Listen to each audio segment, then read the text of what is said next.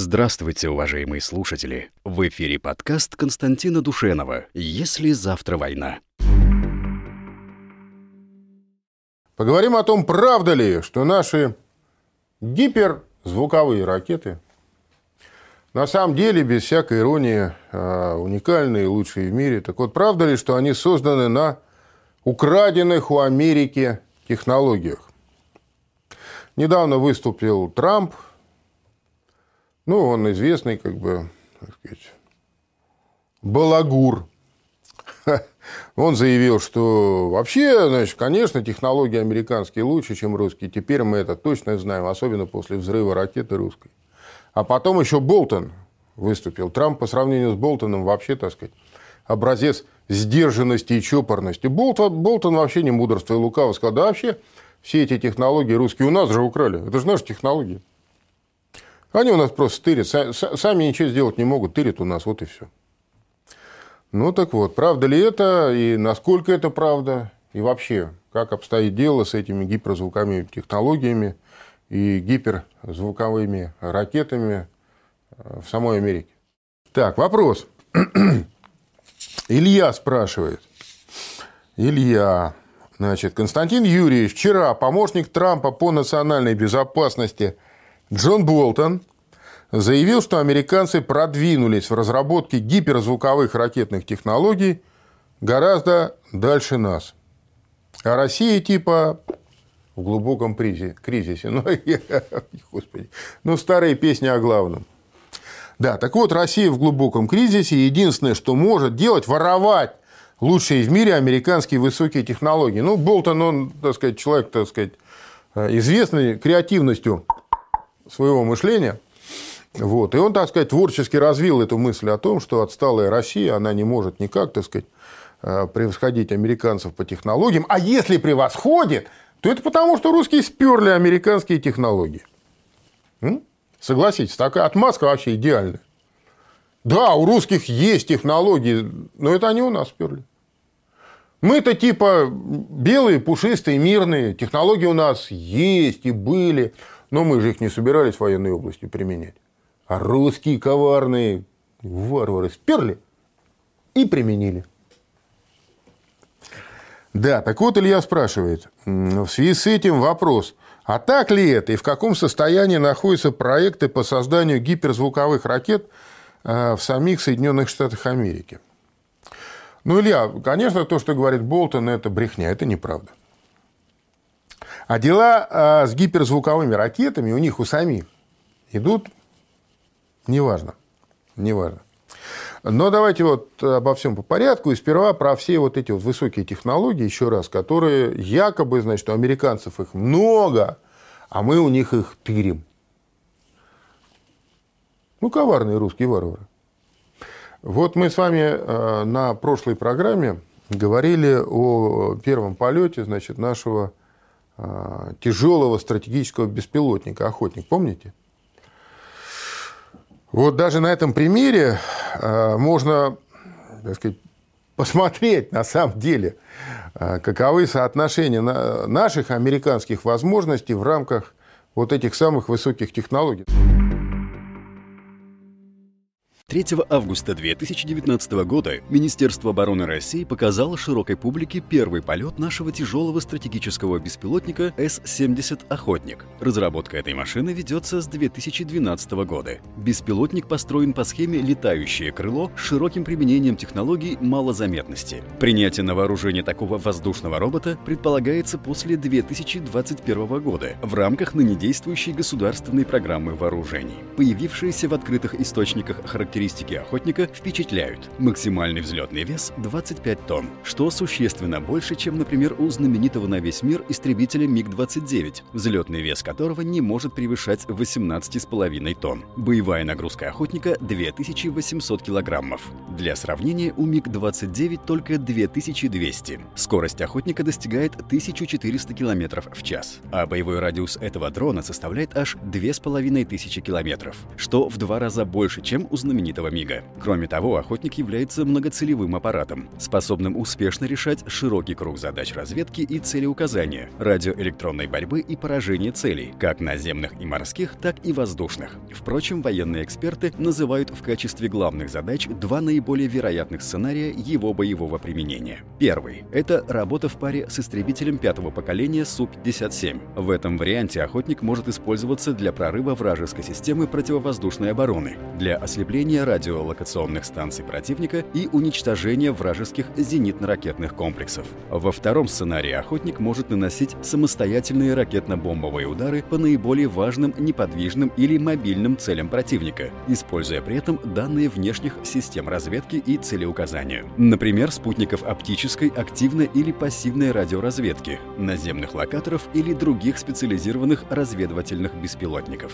Появление первой видеозаписи полета перспективного русского стратегического воздушного робота вызвало за рубежом повышенный интерес, больше похожий на переполох. Разного рода военные аналитики принялись на перебой комментировать предполагаемые боевые возможности охотника. Среди них обращают на себя внимание оценки и суждения китайских экспертов, в которых сквозит плохо скрываемая ревность и досада. Что, впрочем, неудивительно. В Китае почему-то принято было считать, что он опережает Россию в этой области высоких военных технологий. А тут вдруг такой неожиданный, простите, облом. Ведь у самого-то Китая ничего похожего пока нет даже в проекте. И вот уже в военном разделе китайского портала Сина комментаторы ехидно отмечают большое число отверстий на поверхности русского беспилотника. Якобы с таким числом воздухозаборников никакой невидимости для РЛС не может быть и речи. Такие беспилотники, дескать, будут просто светиться в лучах радаров, что, по мнению китайских экспертов, сразу же превращает российский ударный дрон в легкую мишень. Надо, однако, признать, что наиболее компетентные комментаторы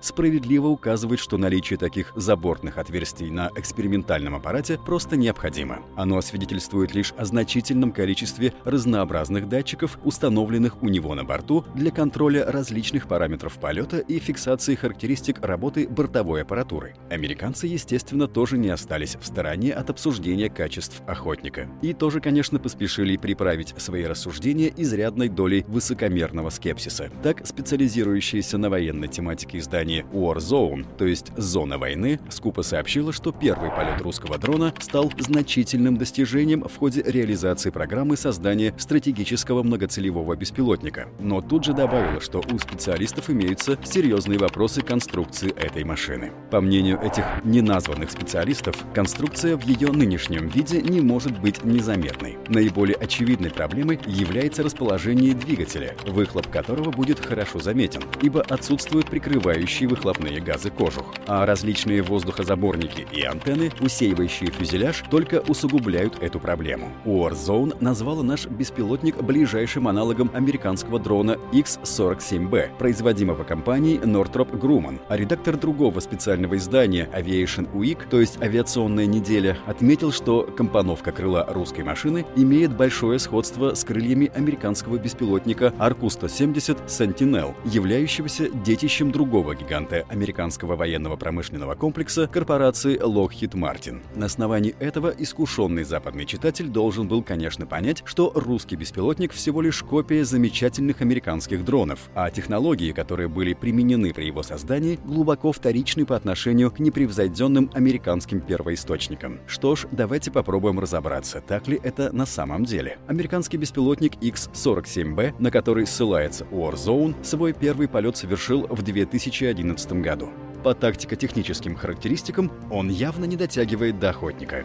Его максимальный взлетный вес около 20 тонн, при боевой нагрузке не более 2 тонн. Он не может развивать скорость свыше 990 км в час, а его боевой радиус составляет лишь 1900 км. Но главное даже не это. Главное вот что. После того, как было произведено две единицы этих машин, выяснилось, что каждая из них обошлась американскому бюджету в чудовищную сумму – более 400 миллионов долларов. После чего программа была благополучно свернута, а два готовых чудо-беспилотника списаны в резерв. Не лучше обстоит дело и с воздушным дроном Arcus-170 Sentinel, на который ссылается редактор Aviation Week. Он считается суперсекретным стратегическим беспилотным разведчиком. В 2009 году военно-воздушные силы США нехотя и скупо подтвердили его существование, а уже через два года разразился грандиозный скандал. 4 декабря 2011 года один из этих стратегических разведчиков неожиданно пропал в западной части Афганистана. Пентагон отказался комментировать инцидент, но власти Ирана вскоре заявили, что аппарат был ими сбит.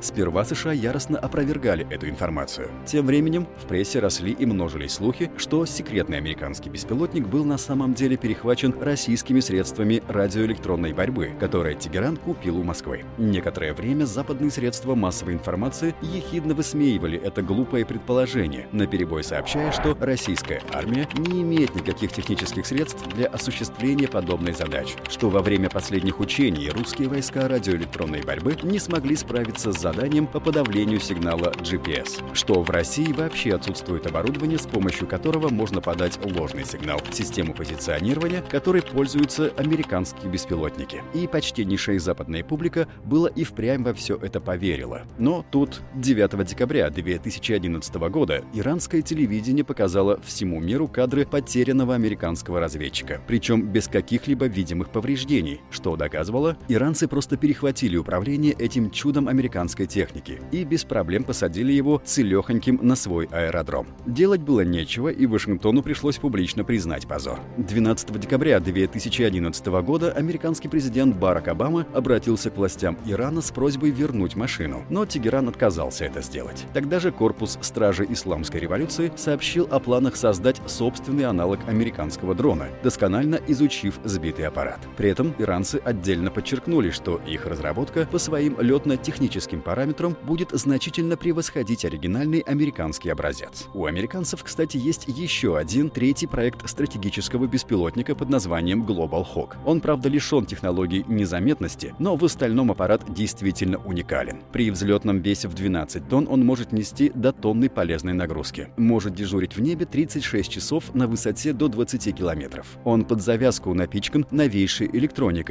позволяющей ему обнаруживать любые наземные и морские цели на расстоянии 100 километров. На вооружении США сейчас стоит около трех десятков этих чудо-машин. Одна беда. Стоит каждый такой аппарат по 220 миллионов долларов. Даже без всяких стелс-технологий. И вот янки собираются списать их все в резерв из-за чудовищно дорогой эксплуатации. А заменить их хотят знаете чем? Не поверите. Старым добрым самолетом-разведчиком У-2. Даром, что самолет этот находится в эксплуатации уже 62 года, с 1957 -го. Им наплевать, что еще в далеком 1960 году именно на такой машине был сбит над Уралом американский летчик Гарри Пауэрс. Наплевать, что его характеристики в подметке не годятся высокотехнологичному дрону Global Hawk. Зато каждый такой старичок обходится американскому бюджету в 20 раз дешевле этого супер-пупер высокотехнологичного стратега. Зная обо всех этих злоключениях американских воздушных роботов, можно вполне обоснованно предположить, что русский охотник уже совсем скоро станет лучшим в мире боевым стратегическим беспилотником. Мы русские. С нами Бог. Господи, благослови. Ну вот, можно и поговорить о том, кто у кого там чего ворует, какие технологии. Значит, 14 августа, вчера, Джон Болтон а, заявил «Голосу Америки» о ядерной и гиперзвуковой программе русских нам известно больше, чем я могу сказать. Русские хотят получить преимущество в средствах доставки ядерных боезарядов. И хотя экономика России, она примерно равна по размерам экономики Нидерландов, они все еще тратят на оборону достаточно, чтобы не только модернизировать свой ядерный арсенал, но и создать новые виды средств доставки, ракеты с планирующим гиперзвуковым блоком, гиперзвуковые ракеты во многом, внимание, откуда это все у русских? Во многом украденные из американских технологий. Во как. Если кто не в курсе был раньше, да? Значит, э, у нас беда же вообще. Экономика, как у Голландии. А, но при этом неким чудесным образом, значит, мы умудряемся а, делать ракеты. Вот Болтон понял, вот ведь просек. Понял. И это все возможно только потому, что мы тырим эти технологии у замечательных американцев.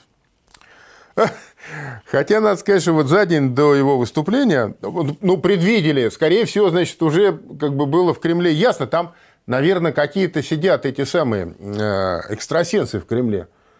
И они за день до того, что Болтон наговорил, уже, так сказать, предположили, что обязательно это будет сказано. И 13 августа э, Песков, пресс-секретарь Путина, он сказал журналистам, в течение последнего времени э, было несколько заявлений официальных представителей США, в том числе военных, которые говорили о том, что в Америке проводятся исследовательские программы по созданию гиперзвукового ракетного оружия. Президент Путин неоднократно отмечал, что разработки России в этой сфере являются уникальными и значительно превосходят уровень, который достигли другие страны. Аварии, к сожалению, случаются. Для нас важно помнить о тех героях, которые отдали свои жизни а, в результате таких аварий. Ну, тут, собственно, чего не добавить, не убавить. А вот что касается а, заявлений Болтона, то мне-то думается, что есть два варианта. Да? Значит, вот первый вариант. Первый. Значит, Болтон верит в то, что он говорит. Мы с вами вот эту иллюстрацию уже тоже смотрели. Здесь, значит, замечательные всякие высказывания Болтона про Венесуэлу, про то, что Россия будет наказана и так далее. Вот говорит он это все очень убедительно. Вот если он верит во все то, что говорит, то это, конечно, ужасно. Это ужасно. Знаете почему? Потому что означает, что он полный кретин. А если на таком уровне американской власти присутствуют кретины, то это вообще, так сказать, смертельная опасность для всего человечества. Вот. Ну, если разбираться по существу, то мы передачах наших, кто смотрит нас регулярно, помнит, вообще не раз цитировали признание американских генералов. Что там Болтон несет, в конце концов, да, ну, собака лает, ветер носит, но вот есть генералы, отвечающие просто конкретно за все эти области, которые говорили в том числе э, и на слушаниях в Конгрессе, вот, например, про экономику и военный бюджет, что по паритету покупательной способности русский военный бюджет почти как американский. То есть реально, вот они все мерят в долларах. Но я не знаю, можно с таким же успехом мерить температуру в, килограммах. Да? Или, например, я не знаю, там, а, мерить объемы в, в градусах. Доллары – это доллары, но проблема же не в том, какое количество долларов, вот сколько ваш э, бюджет или ваш валовый внутренний продукт, сколько долларов, во сколько долларов он оценивается. Не в этом же дело, правильно? Дело в том, сколько вы реально производите. Потому что если ваш э, бюджет триллион долларов, но вы, грубо говоря, производите э, 10 тысяч единиц продукции, а у нас бюджет э, в 10 раз меньше, но мы производим в 5 раз больше единиц реальной продукции, какой смысл мерить это все в долларах-то? Объясните мне, дураку. Вот, кстати, так робко и очень деликатно эту э, простую мысль американские генералы пытались объяснить конгрессменам, когда конгрессмены их спрашивали на слушаниях, да, там, скажем, в Сенате э, американском, значит, а вот скажите, вот Болтон нам вон что говорит, что русские-то вообще они, а как же так тогда? А откуда же у них тогда столько всего? Вот им генералы, значит, пытались так втолковать, так аккуратно так, нежно, мягко, чтобы не повредить ранимую психику да, американских конгрессменов. Как это все на самом деле обстоит. Ну да. Ну, точно так же и про воровство технологий. Вот мы часто цитируем генерала Хайтона. Не потому, что он мне нравится, а потому, что он является э, командующим стратегического командования США. То есть он отвечает как раз за все вот там все эти ядерные, ракетные и прочие гиперзвуковые штучки. Он, он несколько раз совершенно недвусмысленно говорил, и конгрессменам американским, он говорит, ребята, у нас нет ничего подобного тому, что делают русские. Нет, и пока даже не предвидится.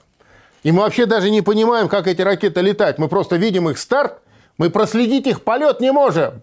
Мы просто видим их старт, а потом, извиняйте, мы увидим, когда они к нам на башку упадут. Что происходит между этими двумя замечательными событиями? Ни наши спутники, ни наши локаторы не знают и не видят. Ну ладно, да. Но есть и второй вариант, на самом деле. Я имею в виду Болтона. Ну, первый вариант, что он кретин. Он верит в то, что говорит, и он вот, ну, что есть, то есть. Да? Это, конечно, печально, если так. Но есть и второй вариант. Если Болтон не верит в свои слова, а он там слов много всяких разных говорил, вот эту мы вам тоже как-то показывали иллюстрацию и про Путина, и про Организацию Объединенных Наций.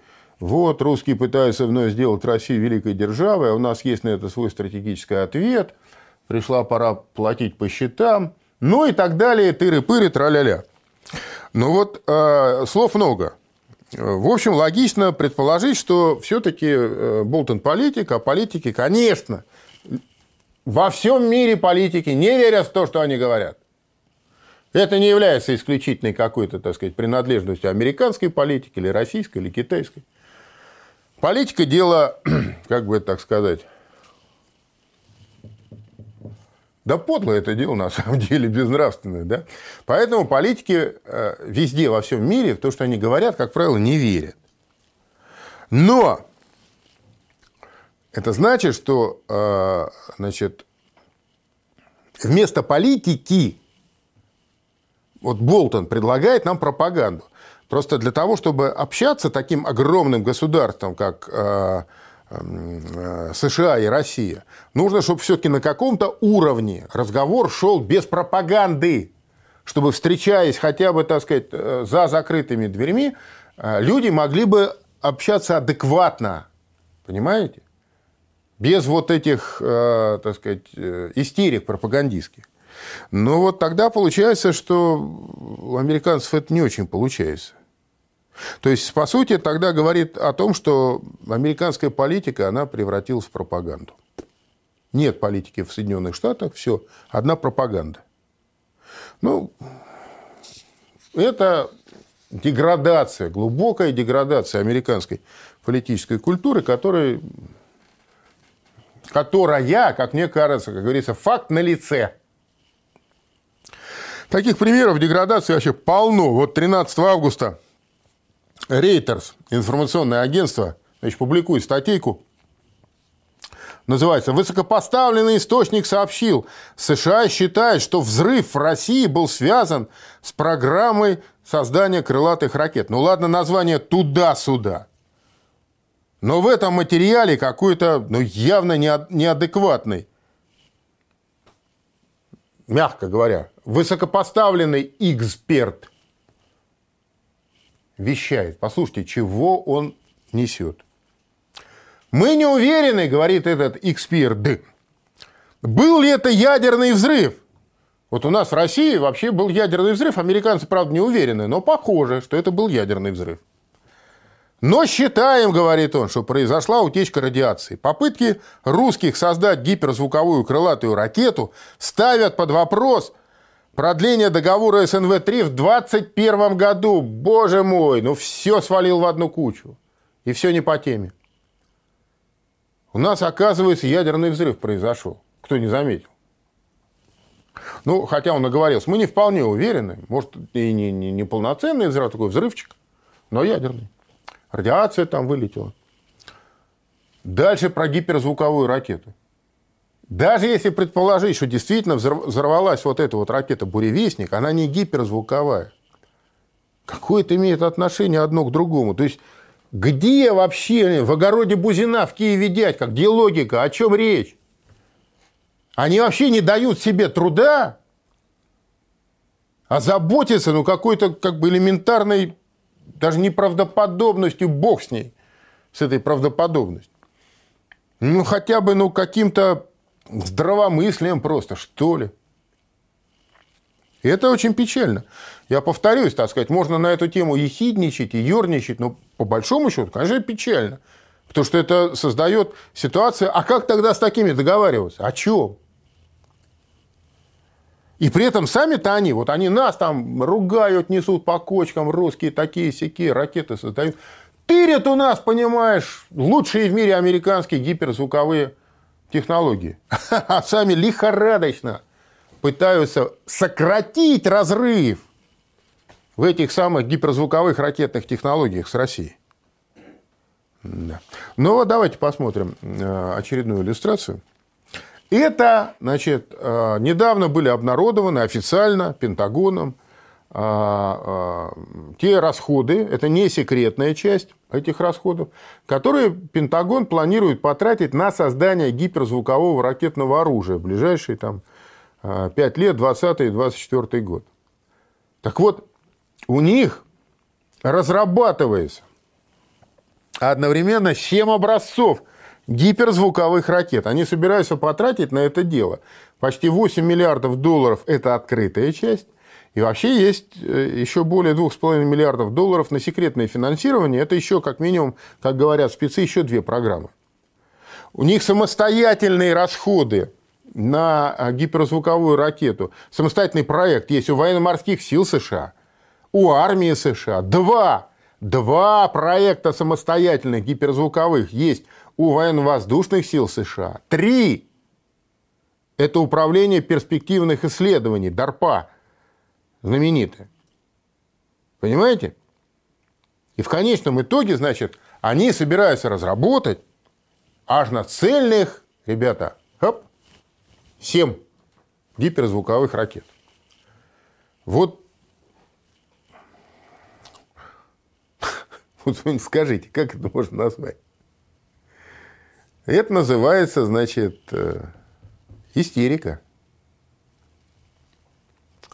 Они осознали, реально осознали, что э, Россия их существенно обогнала. Они не знают, что в этой ситуации делать. Они пытаются, по-другому не умеют, залить проблему деньгами. Деньги – это хорошо, но, к сожалению или к счастью для нас, если мозгов нет, если туда затолкать даже много-много долларов, гиперзвуковые ракеты от этого не появятся. А они их там целую кучу уже собрались разработать. Главное, главное побольше шума. Пропаганда, все. Вот если читать их издания, и наши, наши же с удовольствием их перепечатывают. Вообще можно подумать, что у них уже этих ракет просто, ну, просто завались. Как у этого дядюшки, у кота Матроскина, Гуталина. Помните, да? В Простоквашине. Да, говорят, он на гуталиновой фабрике сторожем работает. У него этого гуталина завались. Вот можем подумать, что у американцев этих гиперзвуковых гиперзвуковых ракет завались. Вот морская ракета, например, да, э, Conventional Prompt Strike, в переводе «неядерный быстрый удар». Она, значит, должна представлять собой ракету средней дальности, более тысячи километров, с гиперзвуковым глайдером в головной части, предназначенную для запуска существующими атомными подводными лодками типов «Агая», «Вирджиния», да, из универсальных пусковых установок, ну, которые сейчас у них там стоят под томогавки. Значит, сейчас у американцев есть четыре э, атомохода Агая, э, переоборудованные под носители томогавков. И э, там на каждом по 154 пусковые установки. Есть 17 атомных подводных лодки Вирджиния по 12 пусковых установок. И того, слушайте, так посчитаешь, так прямо, о, Итого получается, значит, 820 уже у них есть таких пусковых установок на атомных подводных лодках. Но даже если представить себе, что у американцев есть такая ракета, а у них их нет, и пока не предвидится, ну как пока, лет 10-15, наверное, не предвидится. Даже когда она появится, Но все эти пусковые установки нужно же будет под нее модернизировать. Даже если они, условно говоря, по габаритам, по калибру подходят. А это еще там 5-10 лет как минимум. Наземные ракеты тоже, пожалуйста, вот смотрим. Значит, а, американцы э, э, публикуют. Картинка, но заглядение просто вообще. Да? Это вот изображение экспериментального прототипа наземного мобильного ракетного комплекса с гиперзвуковой ракетой большой дальности. Тут все написано, что батарея состоит значит, из машины с управляющей аппаратурой, четырех тягачей, пусковыми контейнерами, траля-ля, пятое, десятое, вот вам ракета-носитель, вот вам контейнер, вот мобильный центр управления. Все нарисовано! Все нарисовано. Одна беда. Кроме картинки нет вообще ничего. Ну просто вообще нет ничего. Даже опытно-конструкторских работ нету. Есть картинка? Вот. Авиационный комплекс гиперзвуковой. Извольте. Тут американцы, да, показали всему миру. И наши газеты написали, все, трендец, кинжал нас вообще ничего не стоит, американцев ракета, смотрите какая, настоящая, высокотехнологичная, беленькая, красивенькая, вот это да. Это вам не какой-то там, понимаете, кинжал зачуханный, да, вот. Ну, еще одна беда. Ребята, это, это не ракета. Вот то, что вы видели. И американцы об этом честно сказали. Ну, сквозь зубы, но сказали. И это макет. То есть там это просто макет, который по весу и по своим э, геометрическим размерам э, предполагается, что вот такая будет ракета. И испытали они ее на Б-52 просто на предмет того, как там вибрации, когда лети, летит он и так далее. То есть там нету внутри ни аппарата, вообще ничего нет.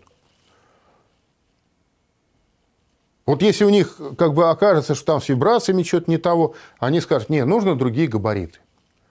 А потом, когда они выберут габариты, они начнут там значит, под это дело разрабатывать что-то.